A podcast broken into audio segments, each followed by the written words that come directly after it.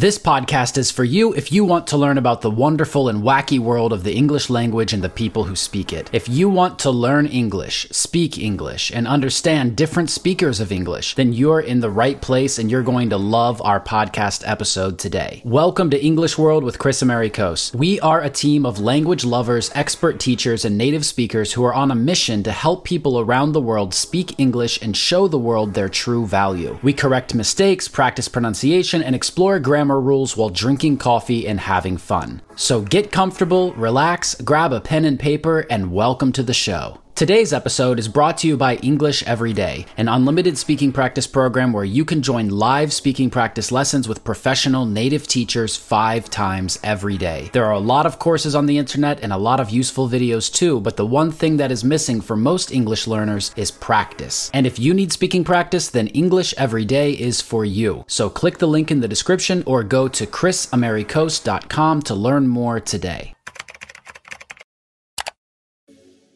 All right. Today we have Richard with us. And Richard, tell us a little bit about how you got started with teaching and YouTube.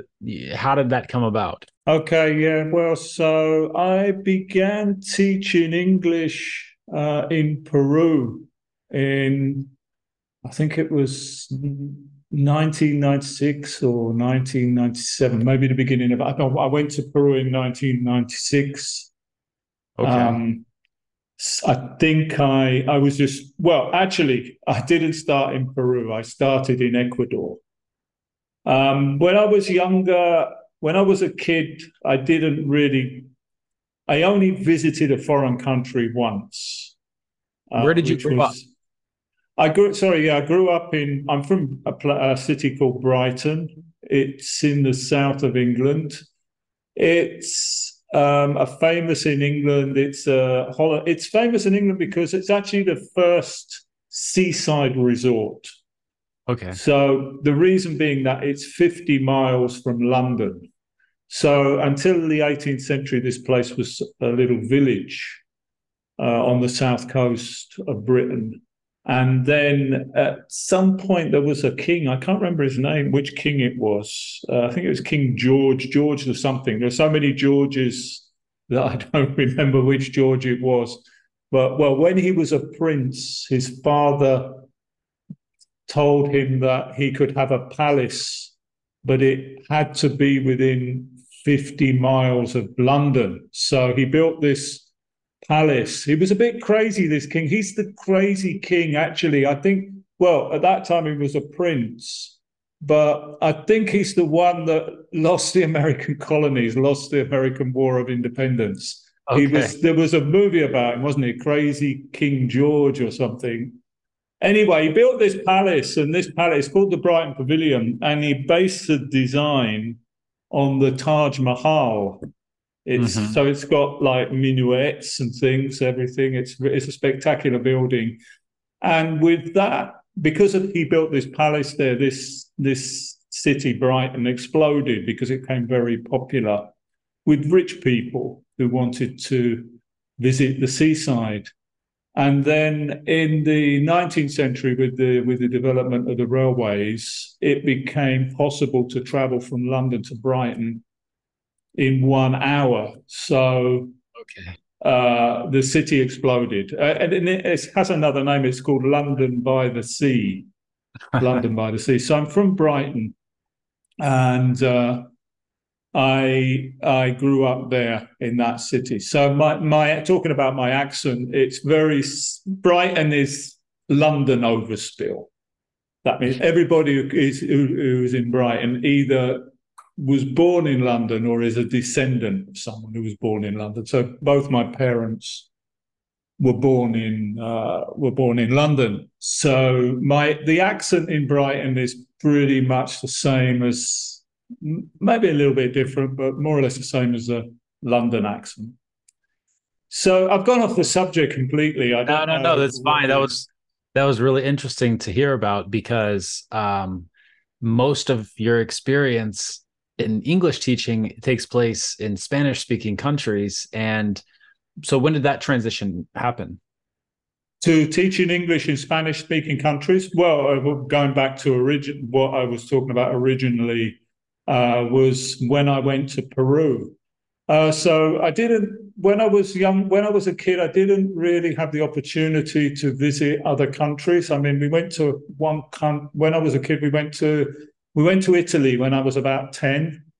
Um, you know, traveling to foreign countries, because I'm 60 now. So, you know, I grew up in the 60s, 70s, wasn't so common at that time. I mean, I don't remember when I was a kid at school anybody who who went to the to the Americas, who went to the United States. I mean, now it's very. I mean, lots of people here in Mexico have traveled to Europe. You know, into uh, transatlantic travel wasn't very common, and even traveling in Europe, you know, because it didn't. The the airline industry wasn't deregulated until the late eighties, so it was very expensive.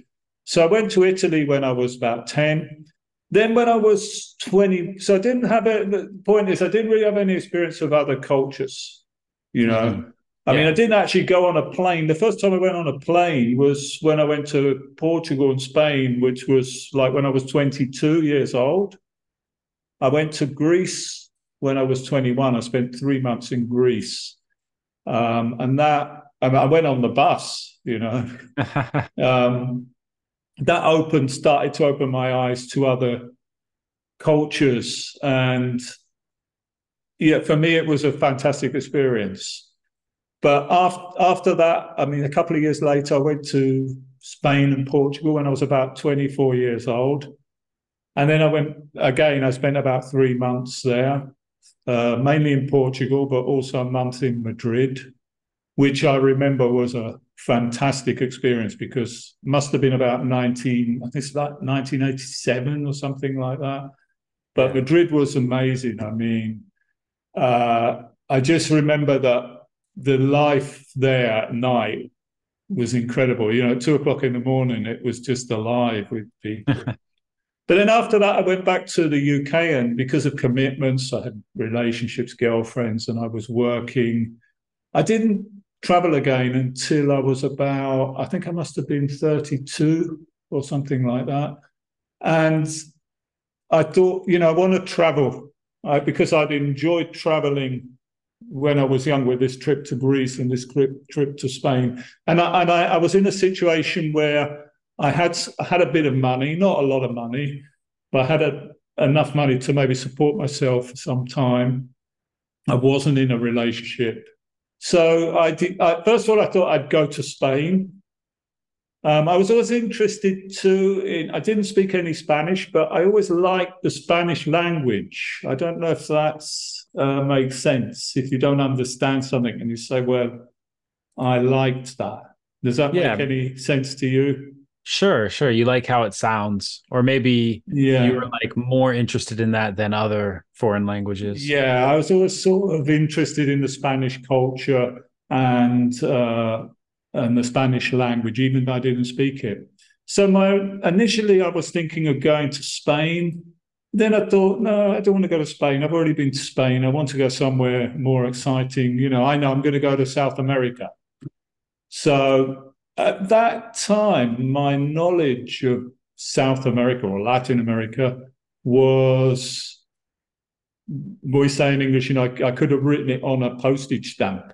My idea, I used to look at the map and I used to think, hey, why have they got all those countries? They all speak Spanish. Why, is, why there are so many countries there? Of course, now I realize that all the countries, Argentina, Peru, Mexico. They all have very different cultures, but at that time, I didn't understand that.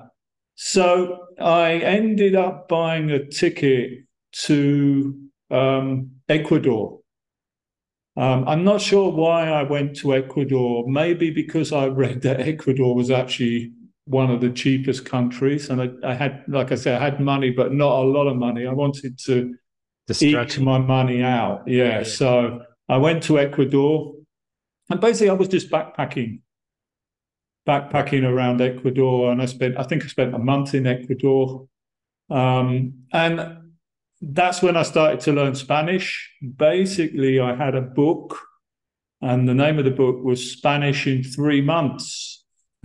uh, so obviously it didn't work because it's like 20 years later and my Spanish is still not that good.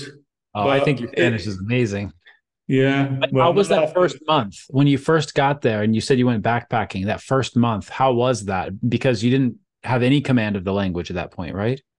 The thing is that right from the beginning, I tried to speak Spanish, but of course, I didn't understand anything. And I had this book. Uh, the thing is that I, I progressed a lot in the first year, a lot. I mean, it's the, the old uh, analogy of the apple tree. When you're learning something, you've got the apple tree, and the, it's easy to get the apples at the bottom of the tree, but difficult to get the ones at the top. So, uh, what I did was I, I had this book, Spanish in Three Months, which obviously now I know you cannot possibly learn a language in three months. But the book was, it was, what was the publisher? I think it was called Hugo. Remember, this was sort of like pre-internet too, because yeah. it was 1996. Yeah. So the internet was just, I mean, it just it was just becoming available. The internet. No GPS when you're backpacking. No, no GPS. No, no, I didn't have. They didn't when I arrived in Ecuador Peru. They didn't have internet. It actually arrived, became available more or less to the public the same year that I was there. Wow. So yeah, we got our information from books, but the book was very heavily based on uh, grammar or grammar translation method. Mm-hmm. So it was showing you that this is the present simple tense in English, this is the present simple tense in Spanish, this is the past simple in English, etc. So it was very uh, robotic. Yeah, it was the old, you know, the old, the, the traditional methodology, methodology of teaching English. Okay, uh, so this it didn't teach me Spanish, but it gave me an understanding of Spanish, which I later could apply. So yeah. I used that book as the basis. And then after that, what I did was I also had a little, again, remember, we didn't have the internet, so you couldn't look up words. We didn't have smartphones. So I had a little pocket English Spanish dictionary and a notebook and every time I wanted to learn a word, I I looked it up in a dictionary and I wrote it down in English and Spanish, and I tried to use that word. But it, yeah, it was difficult, uh, especially at the beginning. And but like I said, it, I progressed very rapidly with being able to express myself, but not so rapidly with being able to uh, understand other people, which sometimes even today is difficult. Listening has always been my weakness with with foreign languages. And let me tell you something else. I mean, I am the when I was at school. Uh, well, the first thing is that most people in Britain don't speak another language, or at least most people of my generation. Uh, I don't. I don't know anybody who speaks another language in England. Uh, so when we were at school, we did have French for quite a few years, mm-hmm. but I don't speak any French. I mean, French was my worst subject. Foreign language was my worst subject. I, I remember being in the French class and the teacher saying, "This is masculine and this is feminine," and what what are you talking about? What do you mean it's masculine and feminine? I I couldn't even understand the concept. Yeah, I, I remember in school when I was learning foreign languages, the same thing. I I looked under the table and I was like, I don't see anything. Yeah, that's what it was for me. Because, uh, yeah, in school, the same thing. I I studied a bunch of languages, but then I didn't have any application of them. So, like, um, I studied Spanish for three years. I studied Italian for three years. I studied Latin for one year. I studied French for one year, and the result of all of that was I couldn't speak any of them. Yeah, and, it's like anything, though, isn't it? If you don't use, it's like oh, I learned fra- how to multiply fractions at school, but I've never used, haven't used it, and I can't remember how to do it. Yeah. Exactly. So, why did you learn all those languages, though? Because uh, I just loved language learning. Oh, you you and, always love language learning. Yeah, yeah I actually so, I didn't like it. I hated it. yeah, in my difference like when I was in middle school in my spare time, I was trying to learn some languages. I, I would go through different dictionaries and grammar books. And um, so, like, that was really useful. Wow. Came to learning them because in high school, I lived in Italy for two years. And so there I actually got to learn it, learn Italian and apply it. But then I didn't speak it for so long. So, like, right now, I don't even remember any of the basics. If someone says a few words, I might be able to understand them, but like yeah, I always have that fear that if I left Mexico or for example, currently I with I live with my girlfriend and she speaks English, but I don't want to speak to her in English because she's really the only person that I speak to in Spanish. And I think, no, I'm just going to forget it. I'm going to forget it. Yeah. But I think too, uh, I think what you're saying too is that uh, there's another idea, and that is that you don't really learn another language in the same sense that you learn mathematics or geography. Yeah. You actually have to acquire a language. Exactly. It's not to say that you should throw all your grammar books away because, as I've said, those are useful.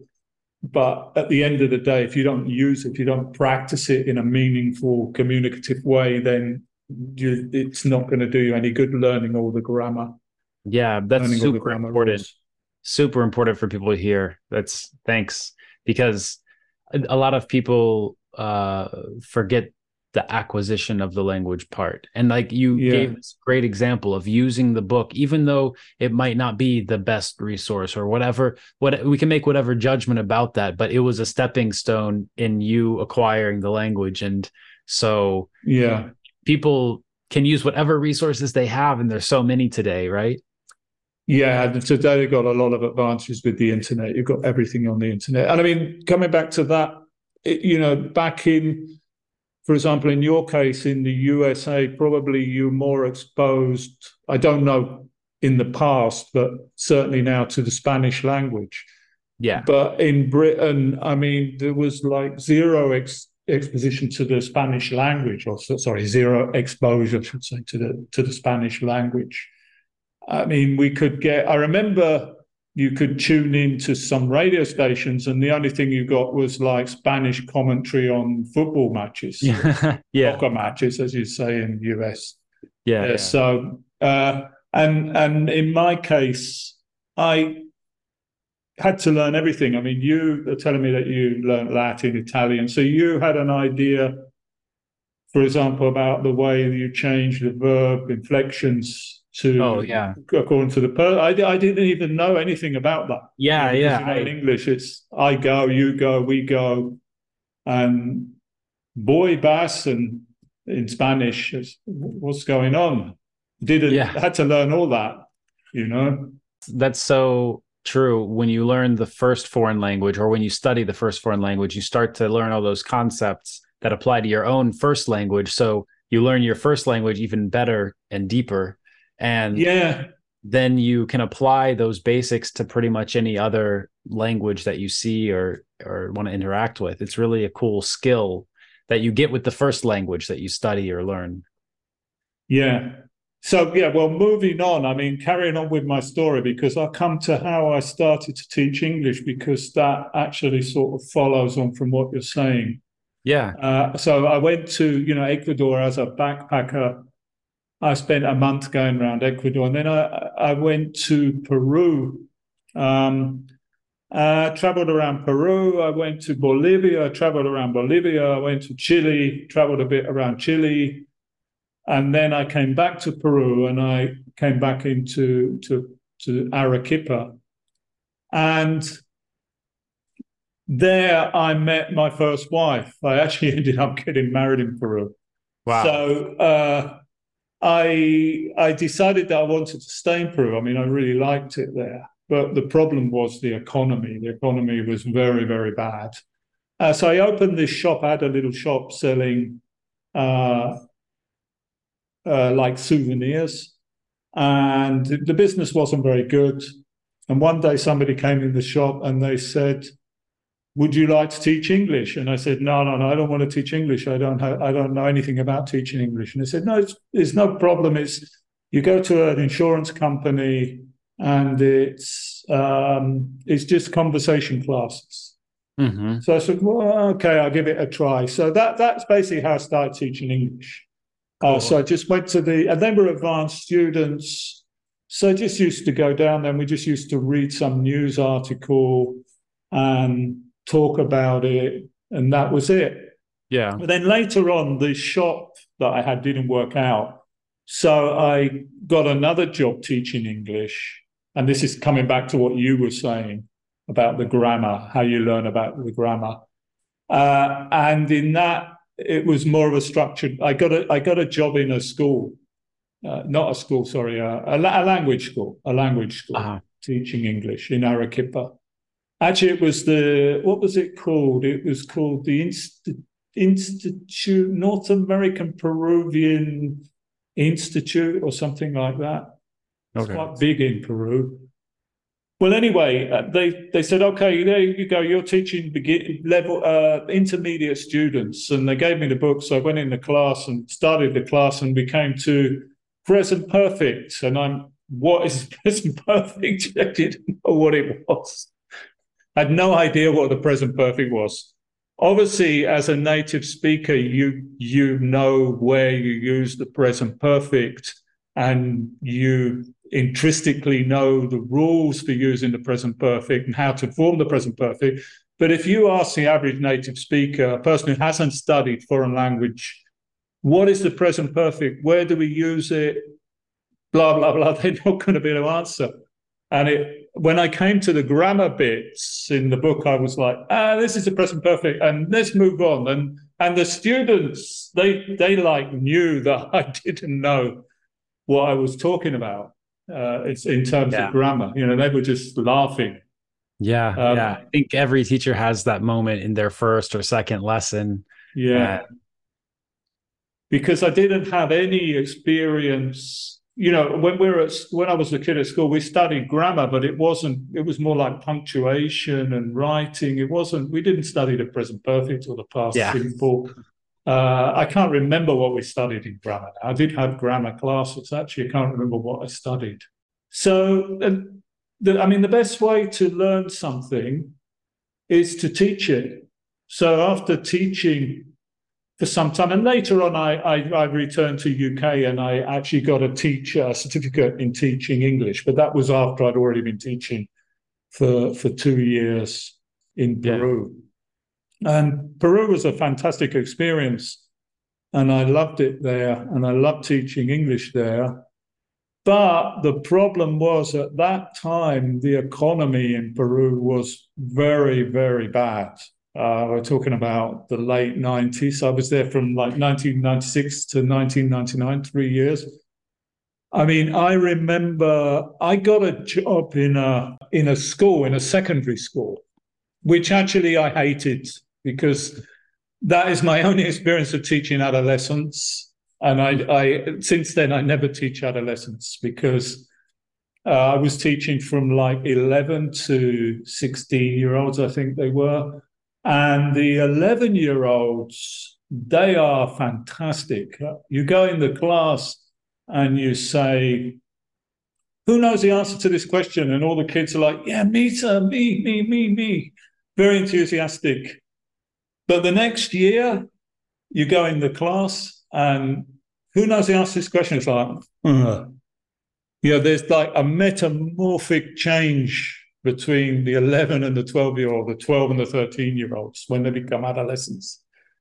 They just, but anyway, in that school, I think my salary, I think I was earning about $200 a month Mm-hmm. Um, which was a pretty good salary in Peru when you consider that uh, in the States, this was a private school. In the state school, the salary was $100. But, you know, it, even in 1996 in Peru, it was a very low salary. I mean, the thing about Peru at that time was that if you bought anything that came from Peru, it was cheap. You could mm-hmm. afford it. But anything that was imported, if you wanted a computer or a TV or it it was the same. It was more expensive than it was in the United States, for example. Car, forget it. Yeah. So it was really tough. Uh, so that is the main reason that I left Peru. Uh, I went back to the UK and spent 18 months there. But I really liked my experience in Latin America, and uh, I, I, I, did a certificate teaching English in that time, and I got offered a job. I actually also got divorced, and I got offered a job. I didn't get offered a job. I I I, I found a job in in in Monterrey in Mexico, uh, teaching English, and I really wanted to go back to Latin America. So I took this job teaching English in Monterrey, Mexico, and returned to Latin America. But I got a complete shock because Monterrey uh, is a big industrial city in the north of Mexico. It's like two hours from Texas, and it is nothing like Peru. No, absolutely, completely different from Peru. Yeah, uh, completely and utterly different. As different as I don't know.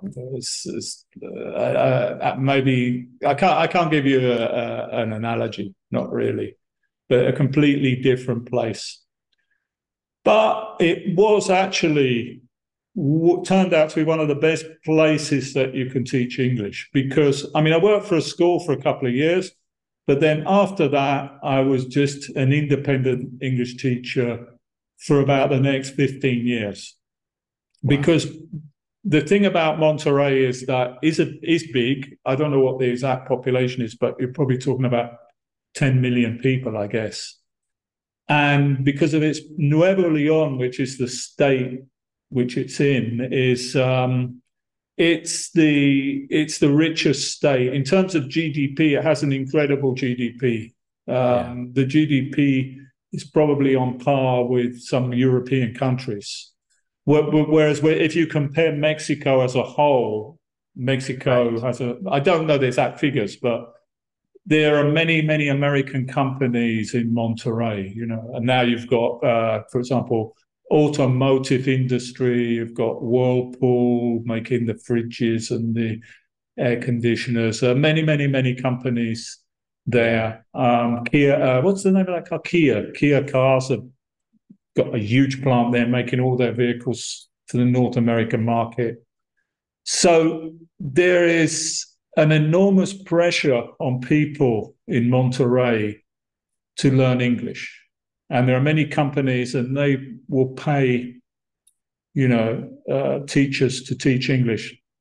And another advantage of living there is that Monterrey is not in any way a tourist city. It, if it, yeah. tourists who come to Mexico, they go to Cancun, they come here to Yucatan, they go to the Copper Canyon, they go to Baja California, but they don't go to Monterrey. You very rarely see a tourist in Monterrey. There are some, the tourists that you see are often business people or visiting companies there and then maybe do a little bit of tourism, maybe some national tourism yeah. So you can go months in Monterrey without seeing a foreigner. A 90, 98% of the population are um, Mexican. So there's a very maybe now there's a few more because there's quite a few Koreans there now because of the Kia cars. So but, that gave me a huge advantage because being British or being a native English speaker and teaching English there was a was a huge advantage. And actually, was you know, if anyone wants to go and teach English, I'd recommend going to Monterrey because it really is a great place for teaching English. And I did quite well there. You know, just working for myself. I didn't, which I love because I don't like to have a boss. so yeah. I just 15 years just doing my classes. I, I had a web page and I got all my clients like that. I work with many people, executives, uh, people from all walks of life, really interesting people, um, you know, doctors, uh, marketing executives, any any profession, lawyers, any profession. It's amazing. It's amazing who you can meet as an English teacher. Yeah, yeah. I met so many people in every walk of life and every level of English, from beginners. I had groups in companies I had people who spoke really, really good English, probably spoke better English than me.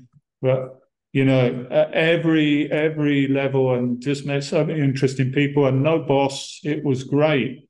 But the problem was that I had to move around that city, and it's 10 million people, and the traffic, as you probably know, in any city, is horrendous.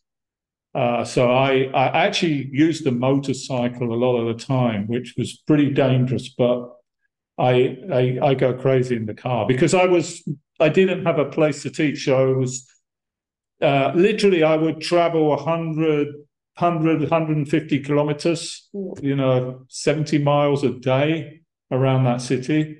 And sometimes the traffic was horrendous. And after 15 years of that, I was very tired of it. I didn't want to do it anymore. And that is that brings me to the YouTube channel. That is why in 2016 uh, that I started, or 2015, 2016, I started to look for another uh, way of earning money, basically. And my goal was to move everything online, which was before the pandemic.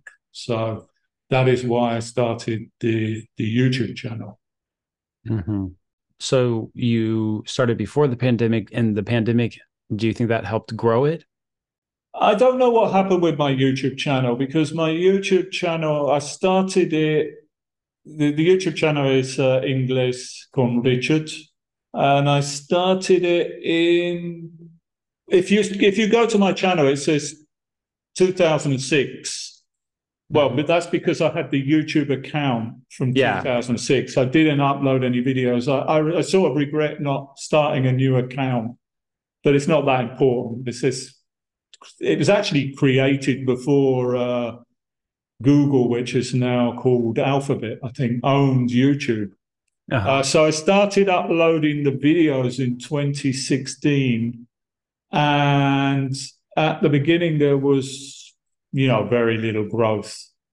Um, it was like, yeah, I was one or two views a day, something like that. And then, like, after about six months, it just exploded, completely exploded.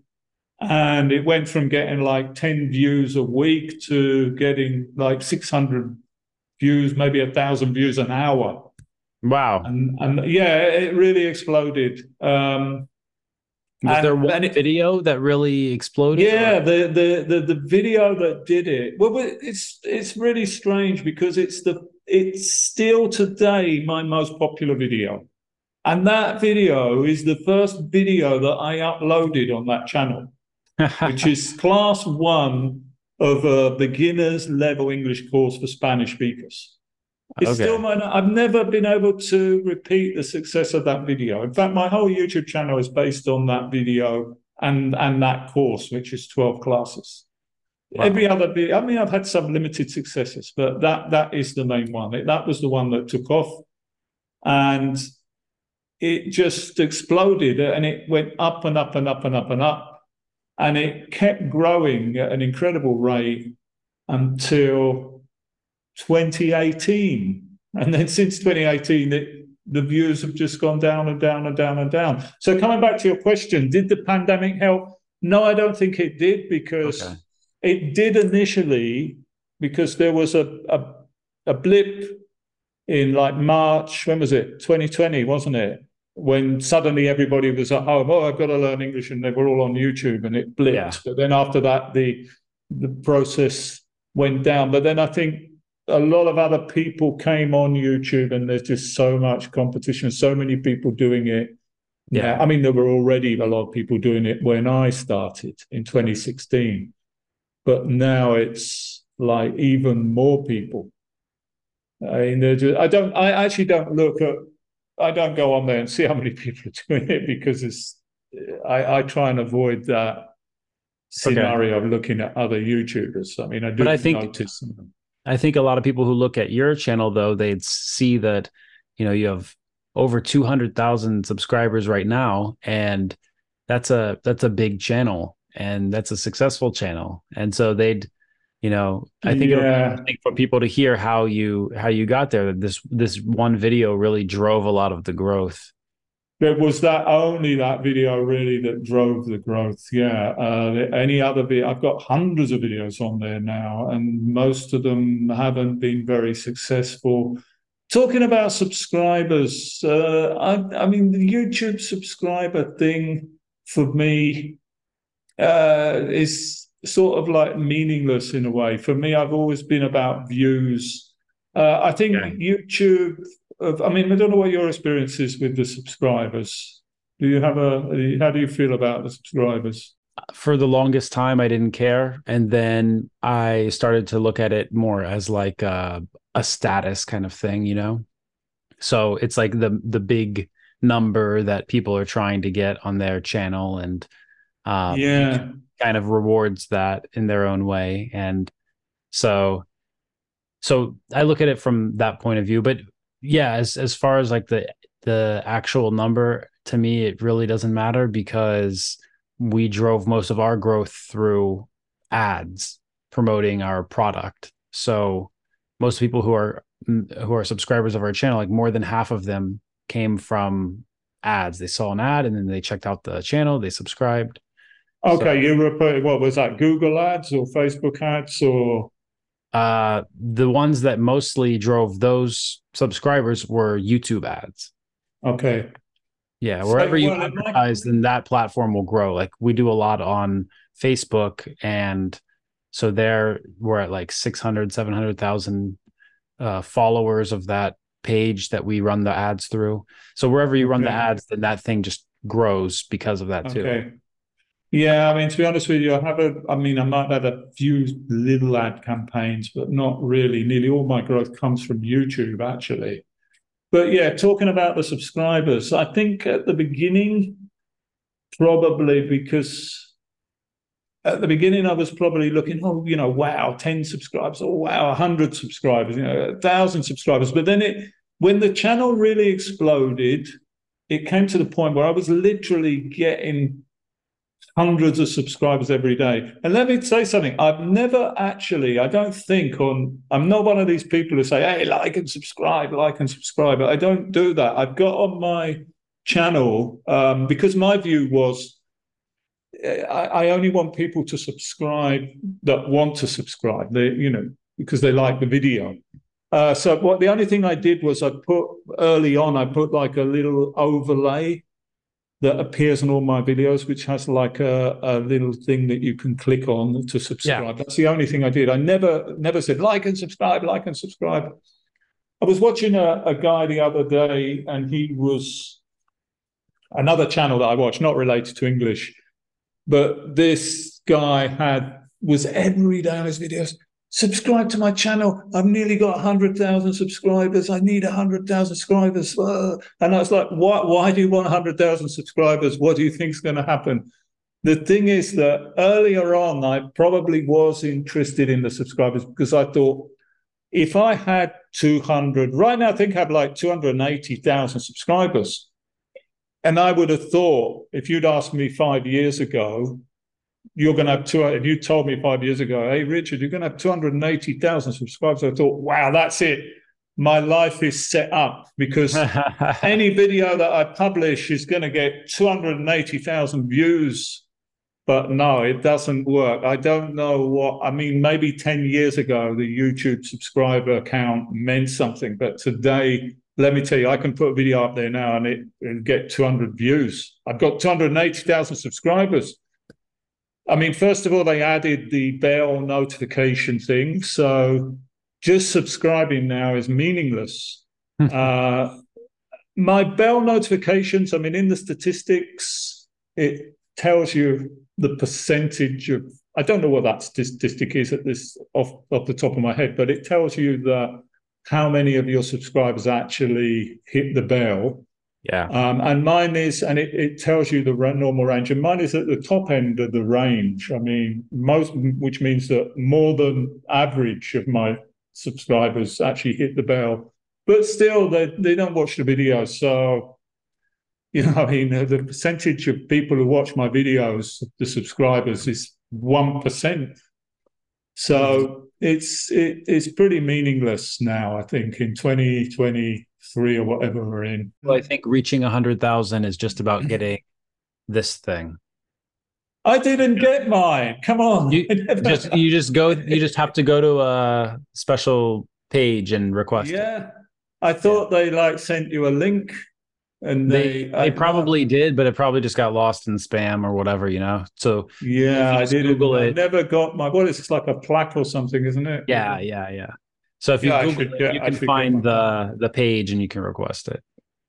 Yeah, I mean to be honest with you, I'm not so maybe I should because it is an achievement, I guess. Yeah, 100,000 yeah. Uh, pat yourself on the back, you know. Yeah, and it doesn't is. cost you anything. So the so they pay for the shipping and everything. So Yeah, maybe I should look into it. But I think, yeah, the subscribers, uh, I think it's broken. You know, I'm more interested in views than subscribers, and they're not not that good at the moment. And recently, I actually started another channel because I wanted to. I mean, at the beginning, every I put my channel was English for Spanish speakers. You know, it's Inglés con Richard. The channel was in Spanish. And the reason that I did that was, I guess, because I was um, living in Mexico for 20 years and surrounded by Spanish speakers. So, and I was already teaching Spanish speakers. Um, and additionally, I think I thought it would be an advantage being bilingual to speak to teach Spanish speakers. Uh, probably it wasn't because there are many, many, many bilingual people, but that was the the idea that I had. You know, especially in the United States now, there are many people who are you know 100% bilingual, speak perfect Spanish and perfect English. Uh, so probably it wasn't an advantage. And another disadvantage of it is that if you look into the the, the monetary side of YouTube, uh, Uh, if your audience is in the United States, for example, you earn a lot more from the revenue than you do in Bolivia or Ecuador. I mean, every country. If you get a that, if I had the views that I had, if my, my my main audience is probably Mexico and Spain are my two main countries, but you know, Latin America and and the US. There's a lot of uh, Spanish speakers in the US who don't speak English, and I've actually had those some of those people as private students. But if you look at the statistics, you see that every country, the rate that you earn on YouTube is different. For example, the, the best Yeah. place to have views is in the US, right. and then second would be Europe. Uh, Colombia, Peru, the earnings from videos in those countries is not so high. So that that's a disadvantage. Uh, so recently, I did actually start another channel, which is English with Richard, which I'm trying to do, uh, you know, advanced English classes. Because my audience too, I, I, I, seem to be repeating the same things because my audience mainly is are beginners. Not all of them, but this is the main part of my audience is people who are attracted to my channel because of my beginner level course. And I keep repeating the same subjects. You, after six or seven years that I've been doing it, you just keep repeating the same subjects over and over again. Uh, and it gets a bit tedious, you know. So, because when I was in Monterrey, like I told you before, I was teaching all levels and business English and everything. So, the other channel, actually, there I am looking at the subscribers because now on YouTube, you know, you need a thousand subscribers to monetize it, which wasn't the case in the past. It was as soon as you started to get certain amount of views, you were you were monetized from the beginning, I think, but you didn't earn anything. They didn't pay out until you you got a certain amount of views. It was a threshold. I think it's a hundred dollars or something like that. Yeah. Uh, so on the other channel, yeah, I think I've got like 900 subscribers and I'm backing, yeah, I need another 100, you know, something like that. But even then, it's not going to work because you also now you need a certain amount of view time. So that other channel is like really small at the moment. But I have maybe in the future I will concentrate more on that because I think I've like finished everything on the the other one. I mean, I'm still doing the odd live class. Yeah, that makes sense. Well, I think that your first channel attracted exactly the audience that you made the content for, right? Yeah, and that's true. Did, yeah. Did a really good job of that. Um, how would you describe, you know, the the teaching English as a foreign language community on YouTube as a whole? Like, is it a positive place to be making this content, or, you know, how do you feel about that? Um, is it a positive place?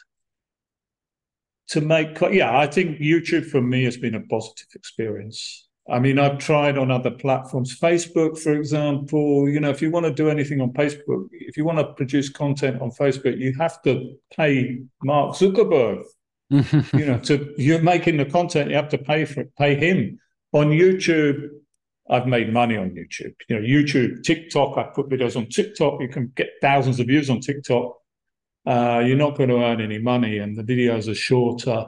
So I think, yeah, the uh, as a platform, YouTube is number one for this type of this teaching English.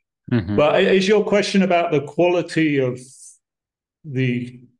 I English? guess the the community of teachers, the community of content creators, the people who are who are doing this. Do because... you personally feel part of a community of teachers?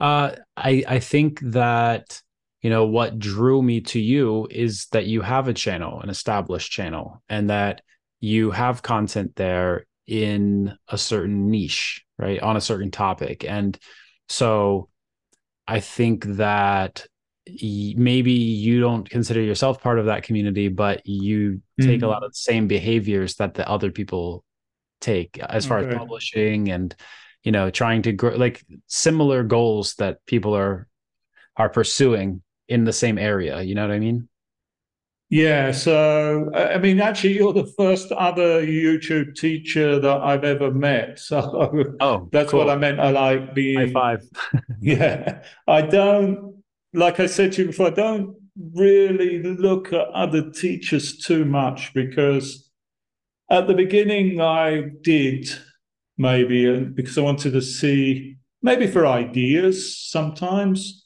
Mm-hmm. But also at the beginning, there were some other particular channels, which there were a few that started more or less the same time as mine. And it was like, it became a little bit competitive maybe in my head where I was, oh, great, I've got more views than that one. And then this one is getting more views than me. And hey, why has that guy got a million views? And I've got 300 views or whatever. I don't know. And it, it was uh, wasn't a well. How can I put it? It's not really uh, positive when you start thinking like that, comparing yourself to other people, True. because there are always channels that are more successful, and there are many channels that are completely unsuccessful. So, I mean, my channel, I think, is like in the middle. You know, I would obviously I'd like to have more success. Um, but if you're talking about the quality of teaching on YouTube, uh, I think you know there's good and there's bad and there's there's everything on there. There are some particular. Uh, I mean, I don't want to mention any names or anything, but there are some people who are just uh, just in it to make money. I mean, let's be honest. Everybody who's on YouTube probably is on there to make money, but at the same time, in my case, I want to make money. I don't make that much money directly out of YouTube, but it's a platform to promote. You know, my other, I I have like group classes in Zoom. Yeah. I have private classes. I sell English courses. Uh, uh, so YouTube. I mean, I need to eat basically. I need to yeah. earn money. But uh, there's some channels that take that too far. Is that what you're saying? Because well, there's some kind of there's some kind of line between education and business, right? Yeah, I mean, I'm also like what I do, and I'm happy to provide because, like I said, I lived in Latin America for a long time. I spent that time in Peru, which was very hard for me economically. So I know there are many, many people in Latin America uh, who, who who don't have the money to pay for English classes. So I'm happy. I, I, I feel good that I'm doing something positive and that I'm helping people to learn English, that I'm teaching mm-hmm. people English. If somebody can't afford to pay for English classes, then my YouTube channel is perfect for them. But at the same time, like I said, I need to eat. Yeah. So I need to earn money. So I need to make money off YouTube, which isn't a lot, sell courses, sell classes. That supports me. But there are other people who are just in it for uh, to make money, and they, they it's a scam. They they are telling people things that are not true. Uh, Like what? Uh, I don't want to. I mean, you could say something like, "Hey, I've just developed a fantastic new way to teach English. I can teach you English in ten days using my scientifically developed program." And obviously, it's it's, it's not true. But unfortunately, there's a lot of people who believe it because they want to believe it. I mean, I would say to anyone, be very wary of anybody who is going to tell you that they have a scientifically proven way that you can learn English 10 times quicker than anybody else or something like that because it's not true. I mean, the, Yeah. this the, the language is this is a multi-million, maybe a multi-billion dollar industry. Do you think that if somebody had developed a revolutionary new scientific methodology to teach languages that everybody would be using that very quickly? So, yeah, but there are good and there are bad. So there's some very, very good teachers on YouTube. Uh, you got to look at it from the point of view. I mean, if if I wanted to learn Chinese, for example, would I use YouTube? That is the question. Uh, what do you think? I mean, if you wanted to learn another language, would you would you would you use YouTube? So yeah, I would select the channel that's in English, teaching the foreign language, so that it's teaching me in my first language. And So you're a believer in that in that way of teaching and using the the native language as a I think as a learner, that's the first place I would go. yeah Um, and so I would learn, you know, alphabet or some basic stuff like that. So I I've tried that a couple times with like Arabic, Chinese. Oh, really? How did you get But- on with Arabic? Because that's supposed to be like the most difficult language. Really?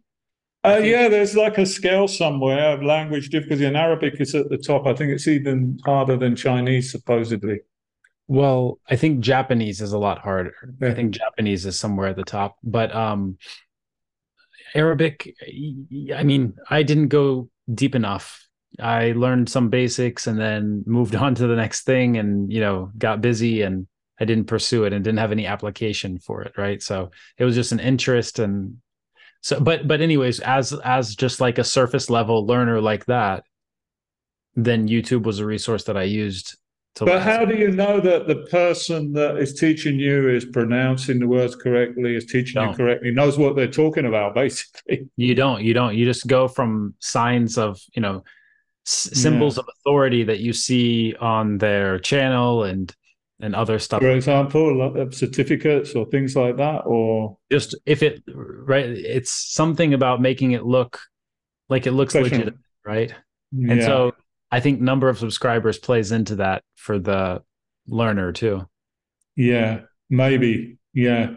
I mean, I think, yeah, you, I think maybe the best advice would be to not just use one particular source, maybe Yeah. Use a variety of sources, and then you can, you might find the ones that are not, are saying something different or pronouncing a word differently from another, from another, uh, from the rest. You know, that would be an indication that it wasn't wasn't legit, so Yeah. to speak.